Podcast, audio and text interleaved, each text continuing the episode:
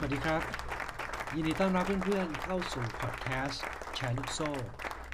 พบกับผมอ้นปิยบุตรสำหรับวันนี้เป็น EP ที่ 22 แล้วครับ วันนี้เป็นบ่ายวันอาทิตย์ที่ฝนตกนะครับ ลมแรงแถวๆบ้านผมเนี่ย ลมแรงน่ากลัวมาก โชคดีจริง ๆ ครับ วันนี้เมื่อเช้าได้มีโอกาสเอาคนงานมาช่วยกันตัดต้นไม้รอบๆบ้านนะครับ เวลาที่ลมมันพัดมาเนี่ยเราก็จะรู้สึกปลอดภัย เพราะว่าก่อนหน้านี้2อสวันเนี่ยก็มีฝนตกลมแรงแบบนี้ แต่ว่าผมยังไม่ได้จัดการอะไรกับต้นไม้เลย ก็นั่งมองมันนะฮะเวลาที่ลมมาแรงๆแล้วต้นไม้มันลู่ไปลู่มา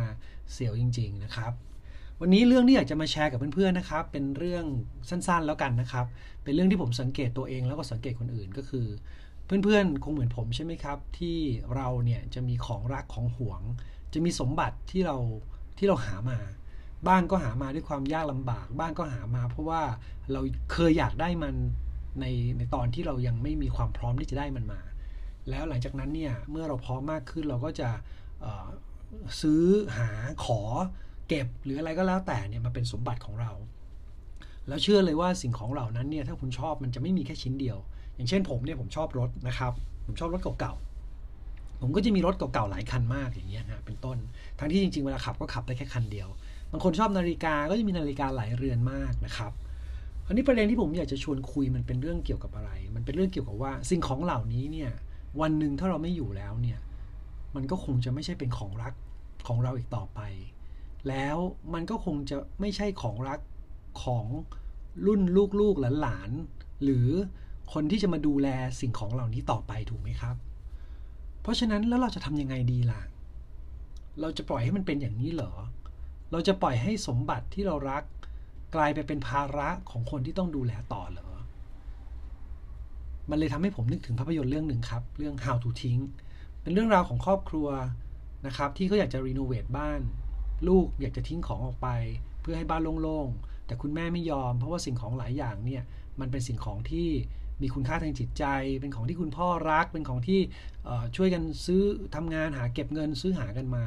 แต่สุดท้ายแล้วเนี่ยมันก็ต้องทิ้งครับ เพราะถ้ามันไม่ทิ้ง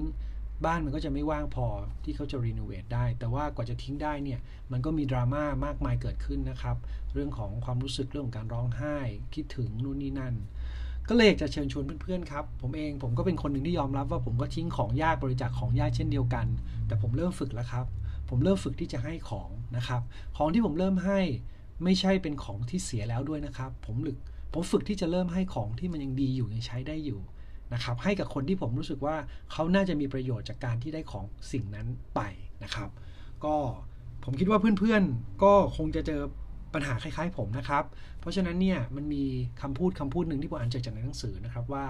เมื่อเราอายุ 65 แล้วเนี่ยถ้าเรายังไม่เคยทิ้งสมบัติอะไรเลย เราต้องเริ่มหัดที่จะทิ้งแล้วนะครับ เพราะว่าถ้าเกิดคุณไม่